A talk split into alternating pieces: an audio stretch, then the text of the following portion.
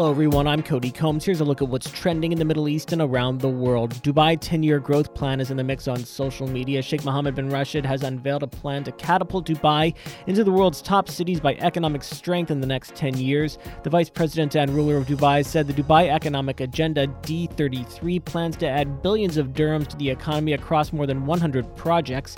A key goal is placing Dubai in the top three cities by economic strength by 2033 and within the top four global financial centers, the city's economy would double in the next decade, he said. The Arabian Gulf Cup is trending as well. Football's Gulf Cup returns to Iraq to much fanfare on Friday, with Iraqis hoping the tournament in Basra can help spur a national recovery after four troubled decades. As anticipation builds, Iraqis decorated the streets of Basra City with murals. It's the first time since 1979 that Iraq has hosted a championship.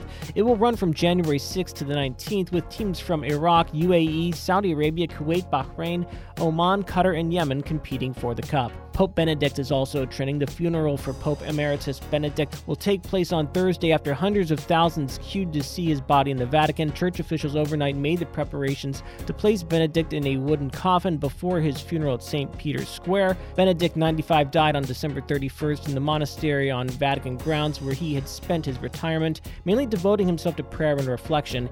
He was the church's 265th pontiff. The Republican Party is also in the mix on social media. Republicans in the U.S. House of Representatives Representatives, failing in three successive votes on Wednesday to elect a new speaker as far right legislators continue to dash Majority Leader Kevin McCarthy's hopes of securing the job. The California Republican has now suffered six humiliating defeats in two days as he failed over and over again to secure enough backers from within his own party, even with support from former President Donald Trump and former Vice President Mike Pence. That's it for today's trending Middle East update. For our full range of podcasts, head on over to our comprehensive podcast section at thenationalnews.com.